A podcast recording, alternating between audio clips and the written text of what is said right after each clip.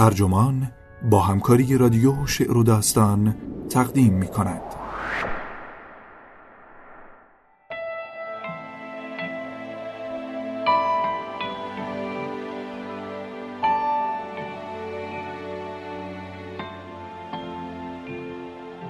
خیره شدن در چشمان مرگ نویسندگان بزرگ چطور با مرگ زندگی کردند؟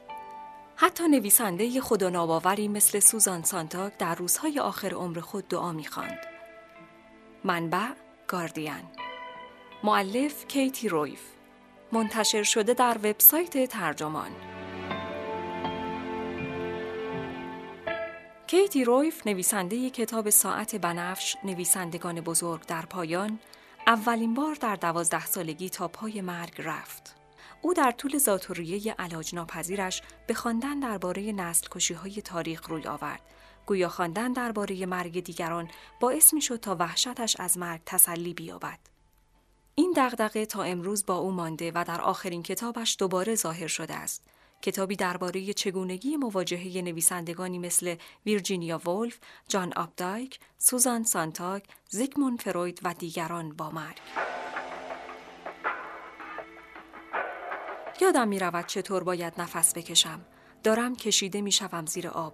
راننده تاکسی بغلم می کند و به اتاق اورژانس می برد چون از حال رفتم و مادرم نمی تواند یک آدم دوازده ساله را بلند کند. جراح و پزشک آمریکایی شروین نولان در کتاب چگونه میمیریم تأثیرات فیزیکی زاتوریه را اینگونه توصیف می کند. کیسه های هوایی بسیار کوچک موسوم به آلوئول متورم می شوند و به خاطر تورم از بین می روند. در نتیجه تبادل مناسب گازهای گوناگون مختل می شود و اکسیژن خون کاهش می یابد. در حالی که دیوکسید کربن ممکن است به تدریج آنقدر افزایش یابد که ادامه عملکردهای حیاتی بدن دیگر میسر نباشد. وقتی سطح اکسیژن خون از یک نقطه بحرانی خاص پایین تر بیاید مغز متعاقبا این کمبود اکسیژن را با مرگ سلول های مغزی نشان می دهد. یک نفر ماسکی روی صورتم می‌گذارد. شیرینی اکسیژن را مزه می کنم انگار آسمان را مزه کرده باشم. چهل و یک درجه تب دارم. در خانه مادرم مرا در وان آبی پر از تکه های یخ گذاشته بود. در بخش مراقبت های ویژه لوله ها یا مارهایی در باز و وانم است. پرستارانی خوب یا بد دور برم هستند. یک انترن سوزنی رو توی یکی از سرخ رکایم فرو می کند تا سطح اکسیژن خونم را اندازه بگیرد. آن سوتر روی تخت کناری قلب یک نوزاد از حرکت باز می ایستد. سه هفته بعد بیمارستان را ترک می کنم اما کاملا خوب نشدم. صرفه هایم خیلی بد است. به حیوانی میماند که همراه هم زندگی می کند و در تختم می خوابد. در بدترین روزها مادرم سعی می کند من را از مدرسه رفتن باز دارد تا در خانه بمانم اما سرسختانه اصرار دارم بروم. هر روز غروب تب می کنم. وقت شام نوشتن تکالیف و همام کردن می لرزم. تردید ندارم که تا ابد این حس و حال با من است. هیچ تصوری از دوران پس از تب وجود ندارد یا اینکه اگر هم این تصوری وجود داشته باشد کمرمق و باور نکردنی است چرا که تب برای خودش دنیایی است با لباس خواب و ملحفه های خیس از عرق از خواب بیدار می شوم.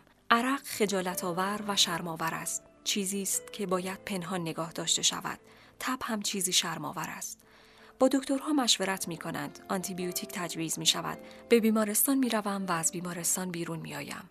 پدرم که خودش نیز دکتر است وقتی دکترهای دیگر صحبت می کنند خیلی ساکت و آرام است هیچ اسمی برای مشکلی که من بدان دچارم وجود ندارد یک روز وقتی سرفه می کنم توی دستمال خون می بینم در دهانم مزه خون حس می کنم می دانم که این یعنی دارم می میرم و بنابراین کار عاقلانه را انجام می دهم و به هیچ کس چیزی نمی گویم نه به مادرم نه به پدرم نه به خواهرانم و نه به دکترم.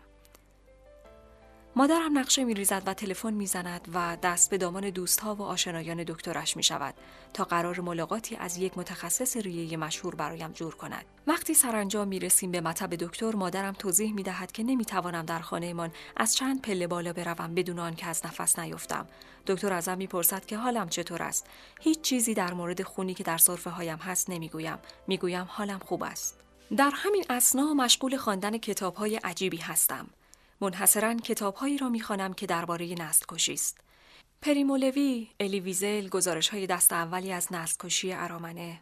اشتهای زیاد و بیپایانی برای این کتاب ها دارم. نه فقط برای مردمانی که میمیرند، بلکه برای مردمانی که در تعداد زیاد میمیرند.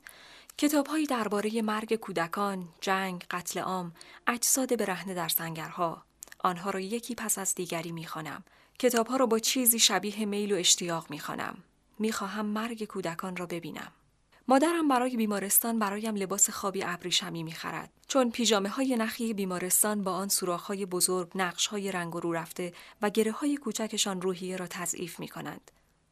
گروه انبوهی از دکترها و رزیدنتها و دانشجویان پزشکی این لباس خواب سبک مناسب برای ماه اصل را بالا می‌زنند تا یکی پس از دیگری به صدای ریه های اسرارآمیز من گوش دهند. من خجالت می‌کشم که جلوی جمعیتی از دکترهای جوان نیمه برهنه هستم.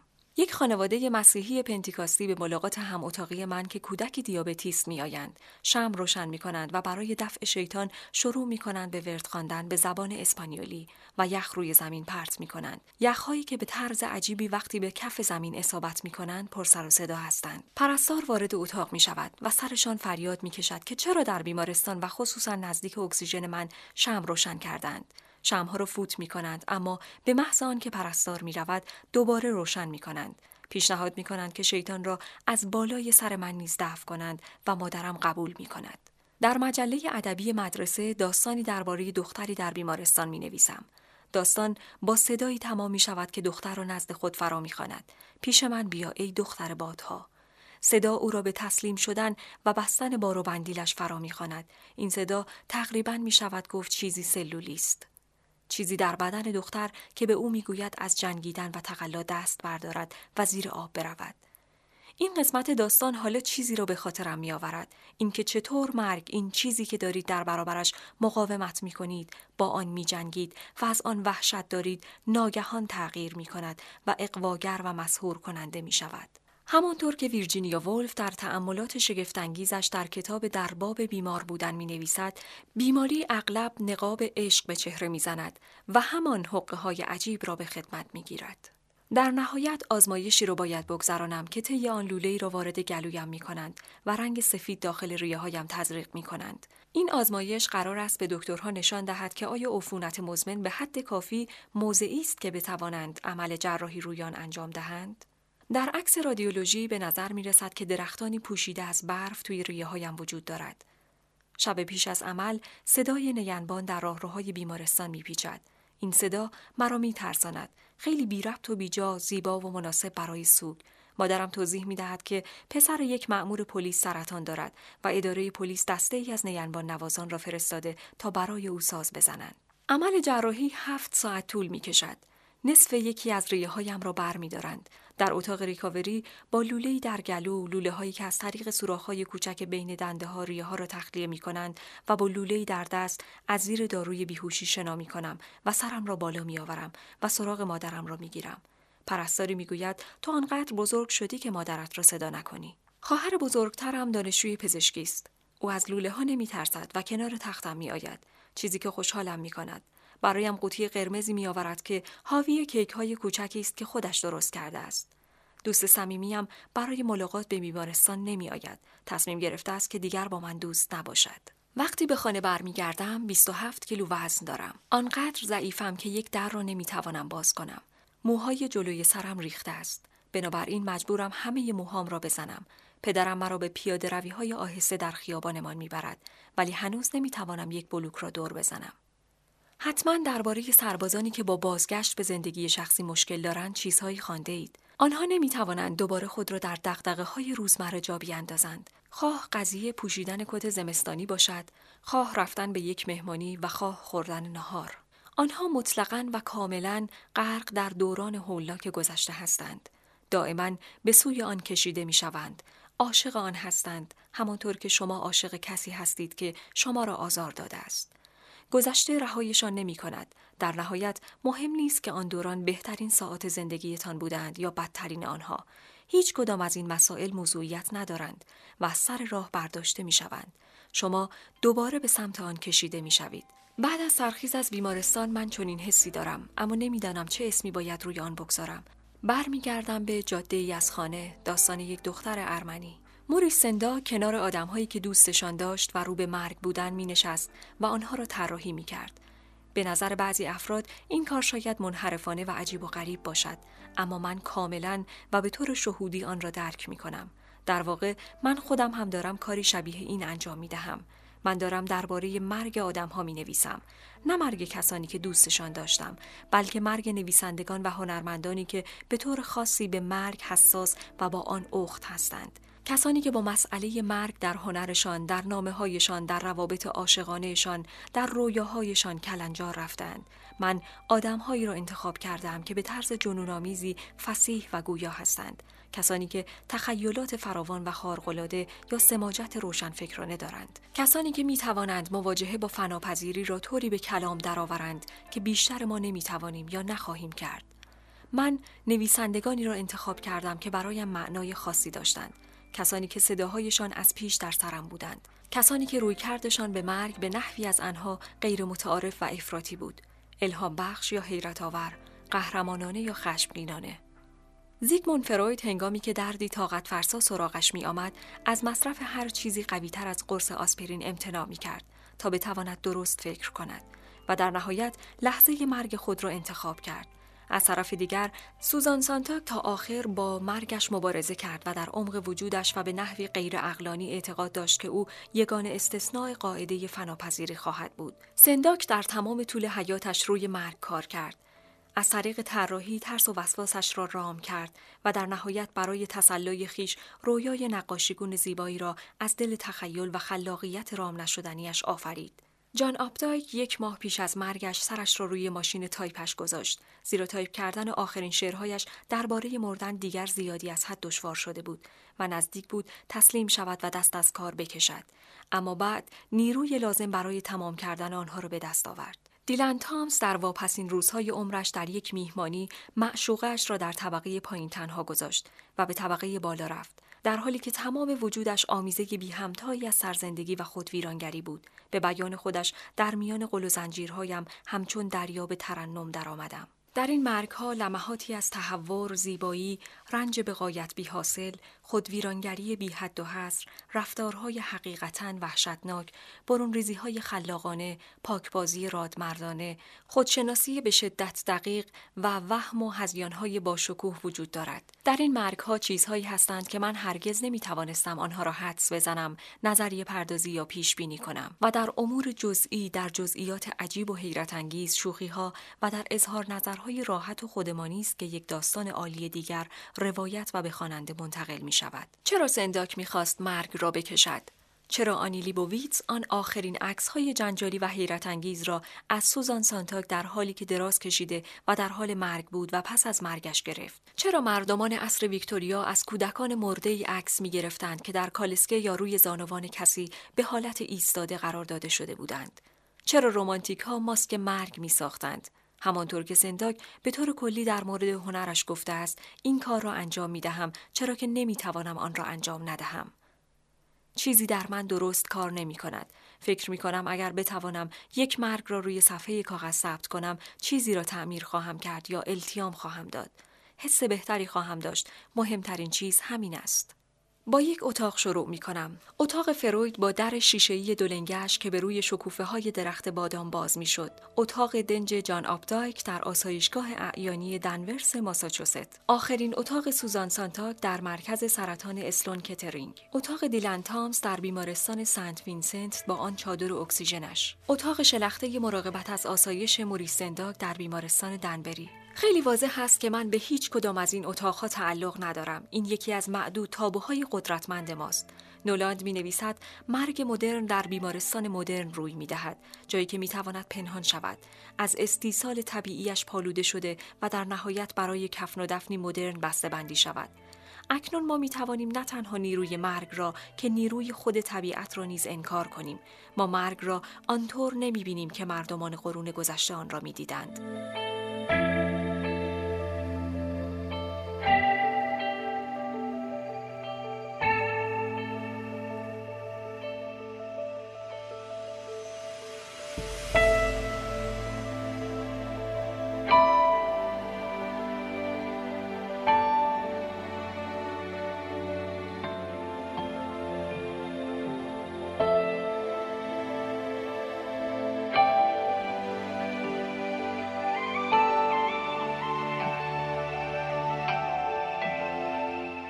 مادری در حال زایمان در یک تخت خواب چوبی چهار ستونی به رنگ قهوه‌ای سوخته. نوزادی که در ملحفه پیچیده شده و به انتهای راه رو برده می شود کودکی که در تب مخملک می سوزد ما چندان شاهد مرگ کسی در خانه ما نیستیم و مرگ چیزی است که می توانیم آن را فراموش کنیم آن را دور نگه داریم.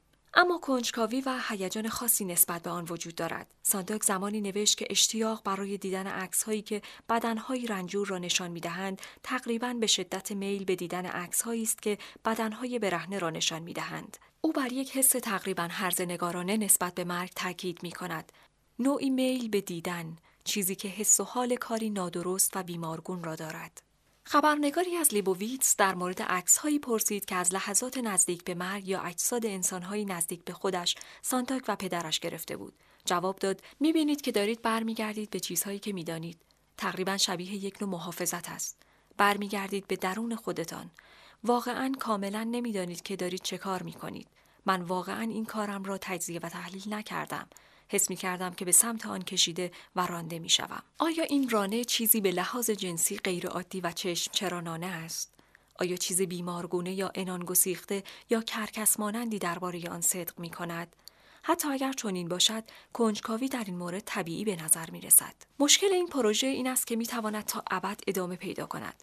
مرگ های بسیار زیادی بودند که من می‌خواستم کار روی آنها را شروع کنم. مرگ شادمانه ویلیام بلیک جایی که او بلند شد و در تخت نشست و فرشته ها را دید.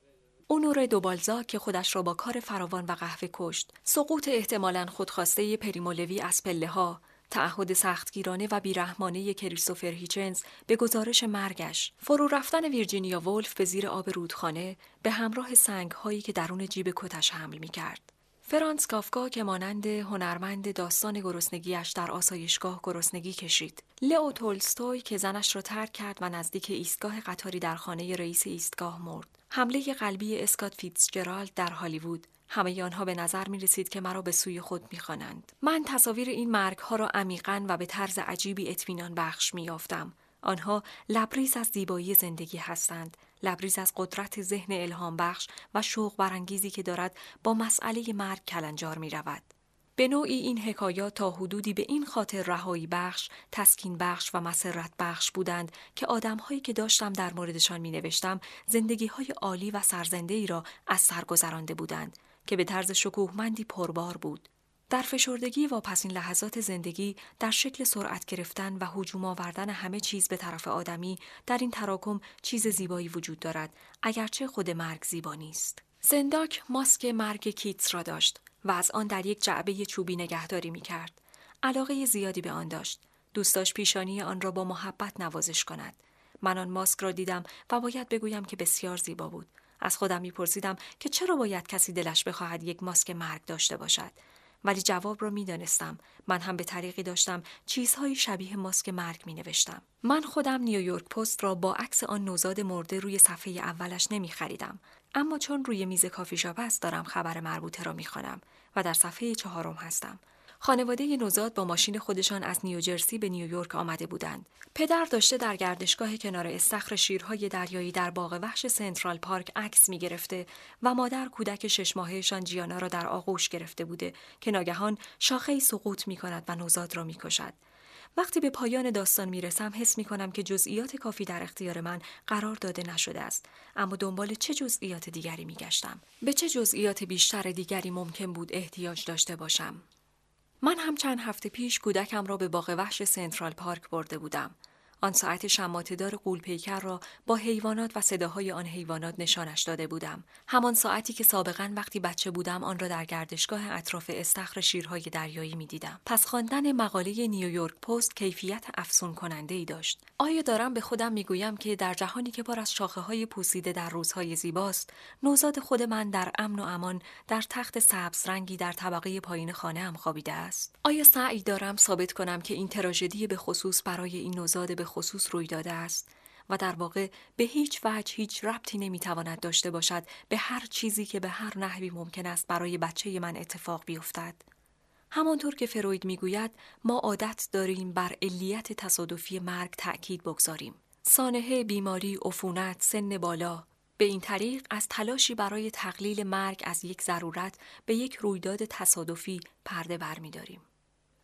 البته در تمامی شیفتگی ها نسبت به مرگ و بیچارگی نوعی دستبندی بدوی و آینی بین انسانهای سالم و مریض، زندگان و مردگان و خوش اقبالان و بد اقبالان وجود دارد. سانتاک در پیشنویس یک داستان کوتاه در مورد ملاقات افراد بسیار بیمار نوشت اینکه زمانی را هر روز به سر زدن به بیمارستان اختصاص دهیم راهی است که به وسیله آن تلاش می کنیم به شکل محکمتر و قطعیتری خودمان را در موقعیت افراد سالم قرار دهیم یعنی کسانی که بیمار نیستند کسانی که بنا نیست بیمار شوند. انگار اتفاقی که برای بیماران افتاده است نمی توانست برای یکی از ما رخ دهد. در کتاب خرگوش در آرامش شخصیت ربید آنگسترام آبدایک هنگامی که با نوش سوار بر قایق بادبانی است دچار حمله قلبی می شود در سینهش احساس پری و سنگینی می کند سرش گیج می رود نبزش توی گوشهایش زنگ می زند فضای خیس بین استخوانهای کتفش دچار دردی تند و تیز است. و حس شومی که طی این چند روز گذشته بالای سرش چرخ می‌زده تقدیر و به واقعیت تبدیل شده است همانطور که ابرها به باران تقدیر می شوند. یک سبکی، یک جور سبک شدنی وجود دارد که به همراه بدبختی می آید. قسمت های بزرگی از زندگیتان قیچی و ناگهان قابل چشم پوشی می شوند. صرفاً به یک تکه چمدان فیزیکی تبدیل می شوید که باید به دیگران تحویل داده شود. چه حسی دارد که آنقدر به مرگ نزدیک شوید که بتوانید در جو و هوای آن نفس بکشید؟ نمی توانم به سالی که پاسخ این سوال را می دانستم برگردم ولی می خواهم تا جایی که می توانم به آن نزدیک شوم. هیچنس پیش از آن که مشخص شود به سرطان مری مبتلاست وقتی که سالم اما شاید خسته و کوفته بود در خاطراتش نوشت می‌خواهم در چشمان مرگ خیره شوم و خیره شدن به مرگ میلی است که به ندرت برای ما اجابت می شود سانتاک زمانی نوشت آدم نمی‌تواند به طور مداوم به مرگ نگاه کند. همانطور که نمی‌تواند به طور مداوم به خورشید خیره شود. و فروید استدلال می کند که ما حتی نمی توانیم مرگمان را تصور کنیم.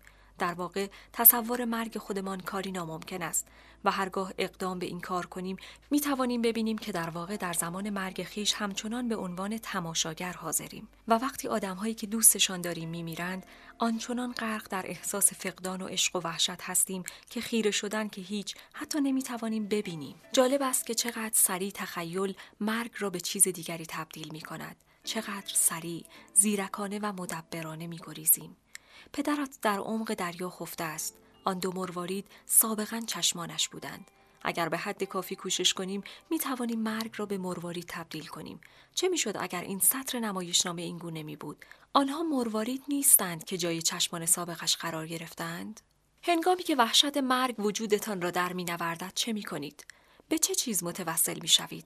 البته غیر از نوشیدنی یا فردی دیگر. آپدایک در واپسین روزهای حیاتش یک کتاب دعا را کنار بسترش نگه می داشت و به همراه همسرش مارتا و روحانی که به ملاقاتش می آمد دعا می خاند. حتی سانتا که یک خدا ناباور پرشور بود یک روز صبح دستیارش را صدا زد تا همراه او دعا بخواند نه اینکه این دعا او را تسلی می‌داد یا اینکه او برای لحظه ای هم به آن اعتقاد داشت. حتی توصیف دستیار وی از درخواست سانتاک نیز آکنده از سردید و کنایه است. اما با وجود این به نظر می رسد که حتی او هم دعا خوانده باشد. برای من مذهب هرگز تسلی بخش نبوده است. من حتی از آهنگ اوراد و دعاهای آن هم هیچ حسی نمی‌گیرم. برای من چیزی شبیه یک زبان خارجی است. من گاهی آن اطمینان خاطری که تصور می کنم مردم از مذهب می گیرند را در قطعاتی از رمان‌ها و شعرها پیدا می کنم. کلمات استحاله می دهند، رام می کنند، دورنما تغییر می کند. دنیا چند لحظه ای کمی عوض می شود تا مرگ را تحمل پذیرتر یا تقریبا تحمل پذیر کند. گاهی اگر چند قطع شعر بخوانم احساس می کنم که قوی تر شدم، تقویت شدم، مانند تامز که هر قدر نزدیکتر می شوم به مرگ به سان مردی درون لاشه تکه پارش آفتاب پرقوقاتر می شکفد و دریای آجدار یغماگر به وجد در می آید. یا آبدایک خداوند ما را از فنا نجات دهد. گرچه تقدیر میلیاردها نفر چنین بوده است. جهان پوشیده از مرگ های ناگزیر است. مهره های کوچک نفس سرزنده از اشتیاق. سالی که بیمار بودم و مدام به بیمارستان رفت آمد داشتم یک شعر خاص بود که مرا تسلی می‌داد. سفر دریایی به بیزانس اثر ویلیام باتلر ییتس گرچه دوازده سال داشتم عمیقا با این سطر همزاد پنداری می کردم. آنجا جایی برای پیرمردها نیست. شاعر می گفت که جوانان در آغوش یکدیگرند اما تو نه. تو بیرون از همه آن غذایا نشسته ای یک مرد سال خورده جز چیزی بنجل نیست کتی مندرس روی یک عصا مگر آنکه روح کف بزند و آواز سر دهد و بلندتر آواز سر دهد. من در مورد این شعر مقاله‌ای برای درس ادبیات انگلیسی نوشتم که احتمالاً به طرزی غیر طبیعی پرشور و حرارت بود. واقعا خودم را جای آن مرد سال خورده می دیدم زمانی که سرفه می کردم و خون بالا می آوردم و به دکترها می گفتم که حالم خوب است. به نظر می رسید که ییتس مستقیما با من صحبت می کند قلبم را تحلیل ببرید چرا که بیمار از اشتیاق و زنجیر شده به حیوانی رو به موت از کیستی خود خبر ندارد و مرا به درون تصنع ابدیت وارد کنید. زنجیر شده به حیوانی رو به موت. این قسمت از شعر را میفهمیدم و بعد می رسیم به قسمت غیر محتمل و به طرز عجیب و غریبی دلگرم کننده شعر. جایی هست که بیزانس نام دارد. جهان ابدی هنر. جایی که در آن کلمات تا ابد وجود دارند. جایی بیرون از زمان. شعر با تصویری از تولد دوباره در هیئت یک پرنده طلایی تمام می شود. پرنده طلایی که در آتش جاودان ساخته شده است. در بیزانس زندگی می کند و برای آقایان و بانوان نجیب زاده از رویدادهای گذشته و در حال وقوع و آینده می خاند. چرا آن پرنده طلایی باید مرا تسلی دهد؟ هیچ تصوری ندارم. این کلمات مرا تسلی می دادند. حالا چرا اینها برایم مهم شدند؟ چرا من در دهه چهارم زندگیم در حالی که بچه هایم هنوز برای ریختن برشتوک صبحانه در کاسه به من نیاز دارند دارم به مردن فکر می کنم. دارم با آن دخترک ترسانی حرف می‌زنم که در بیمارستان لباس خواب ساتن آبی رنگی به تن دارد و یک سینی با یک ژله نارنجی و یکی از آن نصف قوطی های کوچک نوشیدنی زنجبیلی در مقابلش است. دارم سعی می کنم به او بگویم که این داستان ها ایرادی ندارند. آنها واقعا خوب و بیعیب و ایراد نیستند. چون در چنین مواردی یک نفر می میرد و در واقع شاید چیزی ایراد دارتر و نادرستتر از این وجود نداشته باشد. اما به این دلیل ایرادی ندارد. اگر مجبور باشید بیخیالی طی کنید می توانید. می توانید راهی برای این کار پیدا کنید یا بسازید. ترس بر می یا هرگز دست از سرتان بر نمی دارد. ترس به شکل نوعی سماجت و لجاجت باقی می ماند و طبق تجربه من از آن هفته های به سری بودنم در بیمارستان به یک بار ظاهر می شود. من بدون ترس کسی که حالا هستم نبودم. موقع زایمان اولین فرزندم به بیمارستان برمیگردم. نوزاد یک ماه زودتر از موعد به دنیا می آید. جراح یک سزارین اورژانسی انجام می دهد چون دارم مایه آمنیوتیک از دست می دهم. نوزاد یک کیلو 800 گرم وزن دارد ولی خودش به تنهایی نفس می کشد. چند ساعت پیشتر در همان روز وقتی مشخص شد که مشکلی بسیار جدی وجود دارد از تکنسین سونوگرافی پرسیدم که آیا می تواند فقط به من بگوید که بچه زنده است یا مرده؟ گفت که باید صبر کنم و با دکتر حرف بزنم و بنابراین من روی نیمکتی در راهرو چهل دقیقه به انتظار دکتر نشستم بدون آنکه بدانم بچه زنده است یا مرده. تا روزها پس از سزارین ضربان قلبم به طرز خطرناکی بالا میماند. به نظر دکترها هیچ مشکلی ندارم. هیچ پر اکلامسی، هیچ گونه مشکلات مرتبط با بارداری در کار نیست. اما با این حال وحشت من همچنان ادامه دارد. بیمارستان حتی بخش شاد مادران با نوزادانی که در کالسکه های شیشه ای چرخانده می شوند با زنان تازه مادر شده ای که شکه و ملکه با پیراهن های بلندشان لخلخ کنان در راه روها می خرامند من را وحشت زده می کند. هر دکتری که گوشی به گردن دارد و نزدیک من می آید وحشت زده هم می کند. مشکل مرموز و غیرقابل کشف من که به شکلی کنایه آمیز همان وحشت است باعث وحشت من می شود. شبها نفس کشیدن برایم دشوار است. وقتی پرستارها فشار خونم را اندازه می گیرند، دوباره آن را اندازه می گیرند چون فکر می کنند لابد آن را اشتباه اندازه گرفتند. دکترها سرم منیزیوم تزریق می کنند تا ضربان قلبم را کند کند. احساس می کنم انگار کامیونی دارد از مغزم رد می شود. اتاق مات و محو است. افکارم چسبناک و کندند. صندلی کنار تختم هست که شوهرم باید رویش نشسته باشد اما او سر کار است. با اینکه تا دو سال و نیم دیگر از یکدیگر جدا نخواهیم شد اما حالاست که او مرا ترک می کند. نوزاد لاغر و استخوانیم را در آغوش گرفتم. به این فکر می کنم که ما خواهیم مرد. عکسی هست که لیبوویتس از سوزان سانتاگ پس از مرگش گرفته است. در بنگاه کفن و دفن فران کمپل. این عکس شبیه عکسی سلتی است. انگار سه عکس مختلف را به هم کوک زده باشند. نور ملایمی از قسمت پایین عکس میتابد و سانتاک با موی سپید و کوتاه به عقب شانه شدهش در لباس پیلیدار شکیلی که دوخت میلان است با دستانی گره شده روی شکم روی یک میز چنان خوابیده است که انگار در آرامش مرده باشد می‌دانم که این آرامش تا حد زیادی ساختگی است. نورپردازی کار ماهرانه بنگاه کفن و دفن پیراهنی از طراح لباسی که سانتاک دوستش داشت گردنبندی که دور گردنش آویخته شده نگاه شورمندانه و امیدوارانه عکاس. اما باز هم به هر حال این آرامش در عکس وجود دارد. تقلا وقتی که تمام شده باشد وجود ندارد. ستیز آرام گرفته است.